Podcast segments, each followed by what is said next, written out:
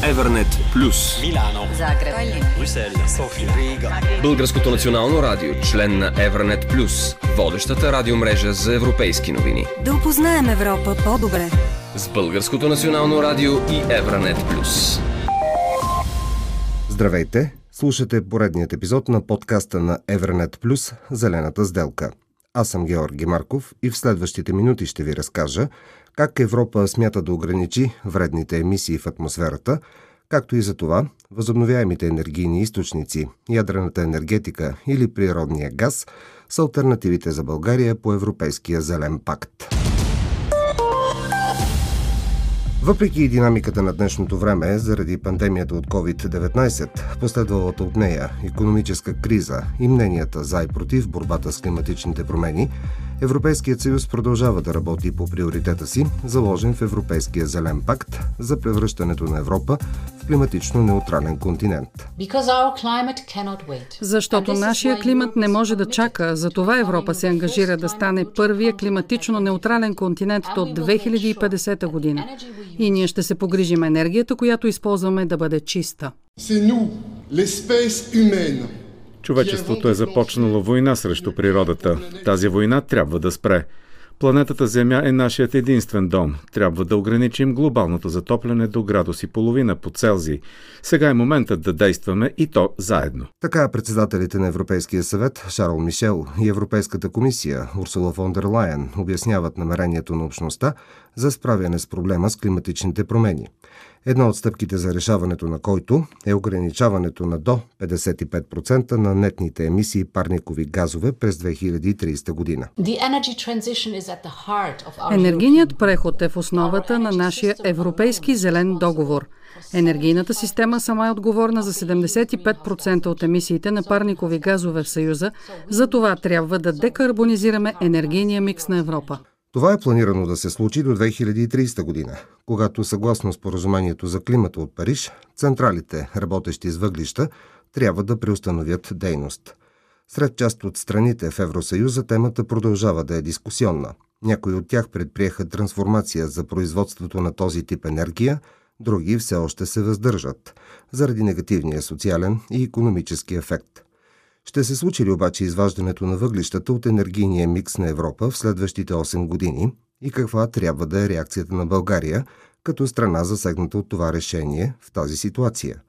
Отговор дава енергийният експерт професор Нина Дилгерова. Българските политици не говорят, че ще се закриват 2300, ми се говори за 2038 година. Няма конкретна визия а, и най-вече альтернатива за това какво ще се случва след като се закрият въглишните централи. Те дават в момента 40% от енергийния микс на България. А дали е възможен баланс между екологичната и социалната страна на въпроса? Питаме експерта по въпросите на климата в Организацията Световен фонд за дивата природа Георги Стефанов. Насякъде местната економика е силна монополизирана на тази индустрия, въгледобив и изгаряне на въглища. Имаме основна економическа дейност. Спирайки, всъщност ние обезкръвяваме един регион от към хора, економика, приходи и оставяме всъщност една голяма диспропорция не само от социална гледна точка, но и от екологична гледна точка. Нали, това са територии с нарушени терени, с замърсяване дългогодишно, проблеми с пропадане. И тези проблеми всъщност трябва да бъдат решени и се надяваме, че с проактивните европейски политики ще видим, че това е възможно. На фона на полемиката за и против въглишните централи и постигане на европейски климатичен неутралитет, председателят на Европейската комисия Урсула фон дер Лайен заяви. Европейският съюз има нужда от ядрена енергия и от природен газ като стабилни енергийни източници в прехода си към нисковъглеродна економика. В това изказване експерти видяха възможност за страните членки, които все още се бавят с закриването на въглишните централи – да активизират действията си за изграждане на нови ядрени мощности. Подобен шанс се дава и за България, която планира затваряне на въглишните централи през 2038 година, но обмисля да поиска допълнително удължаване на този срок.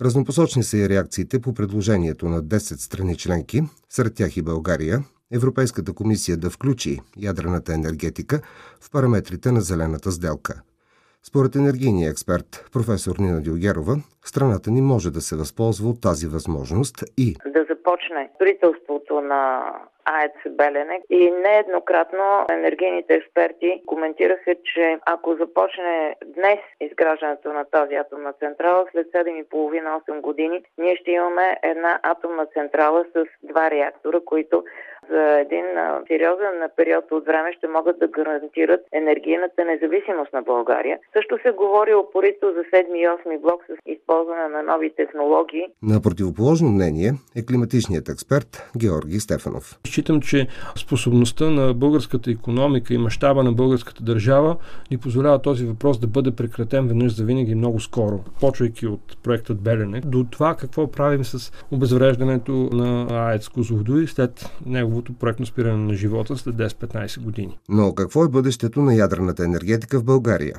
По този въпрос събеседниците ми са категорични, че ядрената енергетика се повишава много сериозно енергийната независимост на една държава. Искрено се надявам този проблем да премине от политическото русло в енергийната практика, тъй като ние като държава ще губим и непрекъснато деня ще започва не само с резултатите от пандемията за коронавируса, но и ще започва, както и днес се съобщи, че отново има повишаване цените на газа. Ядрената енергия изкрие своите рискове.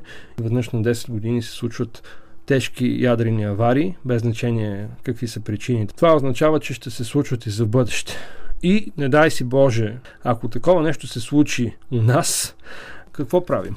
Оставям негативните ефекти за здраве, за околна среда, за ядрено замърсяване. Но при една тежка промишлена авария или ядрена авария, считам, че България не е подготвена. Природният газ е сред суровините, щадящи околната среда. Това е и причината все по-често да се чуват гласове за изграждането на централи, работещи на газ.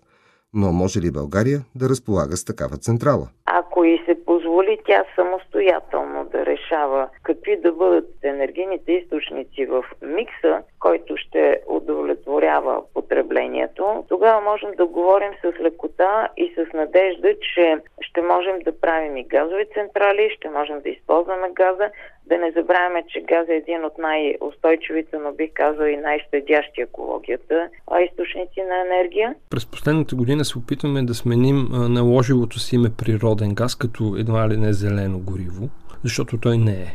Той е просто има по-малко замърсители. Ролята на изкопаемия газ в момента е да ни даде шанса много бързо да намалим емисиите от а, въглищата. Не трябва да си мислим, че газа има много повече бъдеще от може би 10 на 15 години. И той затова има консенсусното име преходно гориво. Но за да се откъснем всъщност от тази зависимост от енергетика, базирана на няколко големи компонента, ние трябва да направим цялостно препланиране на енергийната мрежа. Друг съществен аспект от зелената сделка на Европейския съюз е поставената цел до 2030 година енергията от възобновяеми източници да достигне 40% от европейския енергиен микс.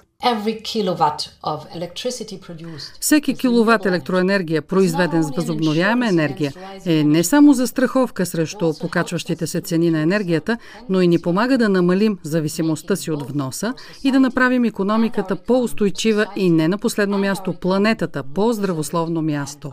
Председателят на Европейската комисия Урсула фон дер Лайен изтъкна още – в момента Европа внася 97% от петрола, 44% от въглищата и 90% от газа, а това прави економиката ни изключително уязвима към колебанията в цените на световните енергийни пазари – за разлика от тях, производствените разходи за възобновяема енергия остават стабилни. Затова трябва да ускори преминаването от изкопаеми горива към нуждите от възобновяеми източници.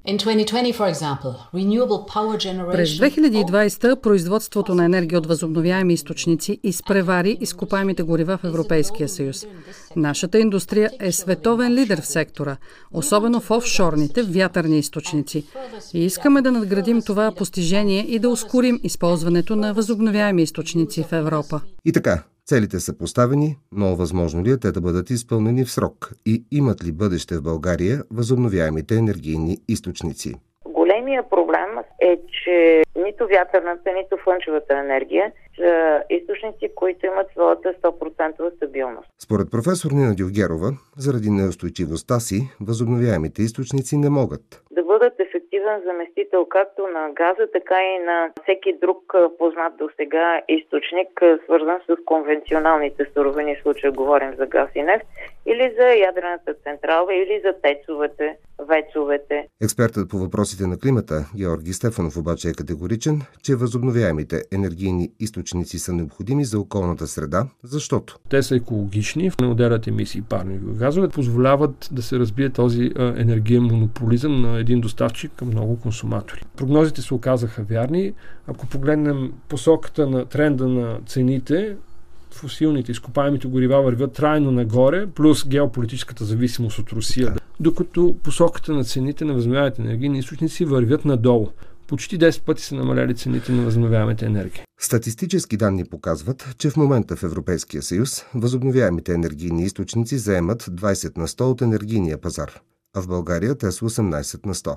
Макар постепенно да навлизат в живота ни, все още те не са толкова достъпни за повечето български потребители. Ще бъде ли променена и кога тази тенденция? Отделните потребители може да се използва, но да не забравяме, че това са така наречените ограничени количества, които може да даде всяка една от тези енергийни източници. В производствени размери те могат да бъдат използвани, но пак ограничени количества тъй като възобновяемите източници разчитат на външния фактор – природата. Природата, слава Богу, още не сме поставили под пълен контрол и не можем да гарантираме, че 365 дни ще има слънце или ще има достатъчно устойчиви пориви на вятъра, за да може нещата да бъдат предсказуемо с висок процент на е, използваемост. Да, те си имат свои слабости, но добрата новина е, че възобновяемата енергия не е само слънце, е само вятър. Тук говорим и за геотермална енергия, тук говорим и за ефективно опозотворяване на остатъците в биомасата, тук можем да говорим и за плитките минерални води. Въпросът е да не залагаме само на една карта. Ние в плана за възстановяване заложихме и газ-водороден проект, 1 гигаватт, от който ще изведеме нали, близо гигават и половина въглища. Заложихме и много възстановяеми източници, заложихме геотермална енергия. Заложихме да направим и административна и политическа реформа, но пак казвам, не сме си направили домашното, не сме направили този анализ, който ни дава как да го реализираме. Бизнес, региони, общини, хора. Отказаното до тук е ясно, че въпреки споровете и динамиката на времето, в което живеем, Европейският съюз е твърдо решен да не се отказва от поставените си цели. Но, доколко България е в състояние да се справи с тях – и възобновяемите източници, ядрената енергетика и природния газ ли са альтернативите за страната ни по зелената сделка? За мен би било приятна изненада да видя, че ще се отстоява последователно и с конкретна резултатност политика в рамките на Европейския съюз, която да даде възможност на България да си построи атомната централа Белене, да разшири 7 и 8 блок на атомната централа Козлодуй и също времено Балканския поток да продължава да тече през България и да имаме възможност да взимаме от него газ и също времено възобновяемите източници да бъдат отново устойчив елемент, но не и най-важния в енергийния микс, който да даде най-важното на българските граждани – използване на енергия, но на достъпни цени. Георги Стеванов е оптимист, че целите по Европейския климатичен пакт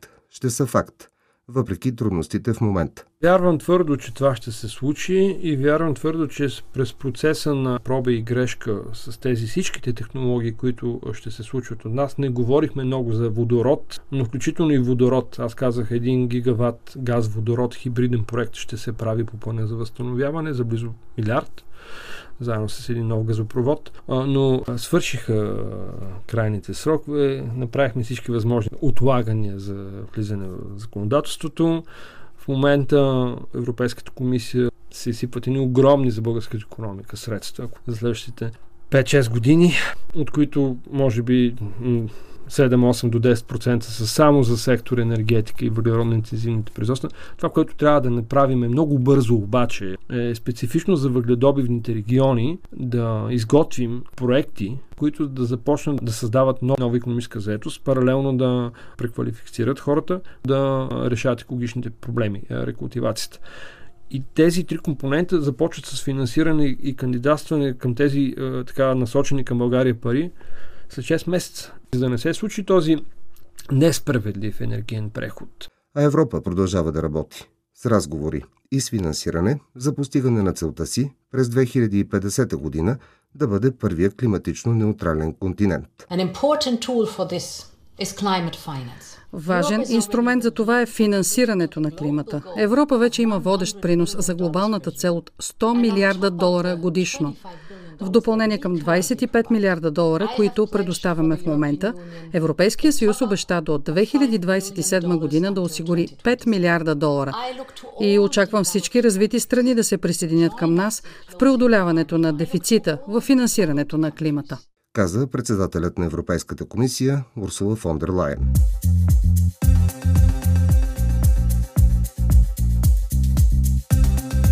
За Евранет Плюс Георги Марков. Евернет Плюс по Българското национално радио.